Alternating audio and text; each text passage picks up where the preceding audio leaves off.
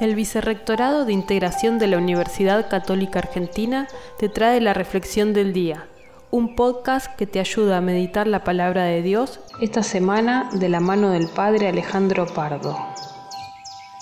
Ven, Espíritu Santo, envía desde el cielo un rayo de tu luz.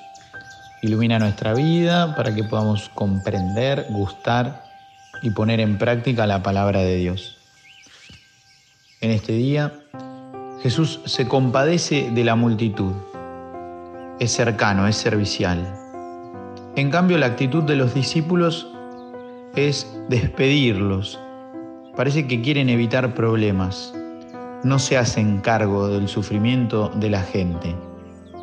Jesús les hace ver que necesita de lo que tienen para saciar a todos.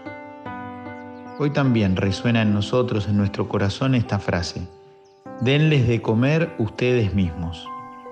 Es Jesús el que realiza el milagro y Él va a multiplicar los panes. Pero lo hace desde lo que tenemos, desde lo que nosotros podemos aportar, aunque sea poco. Pongamos nuestra vida en sus manos. Él nos va a ayudar a que se transforme en un milagro que sacia el hambre de muchos.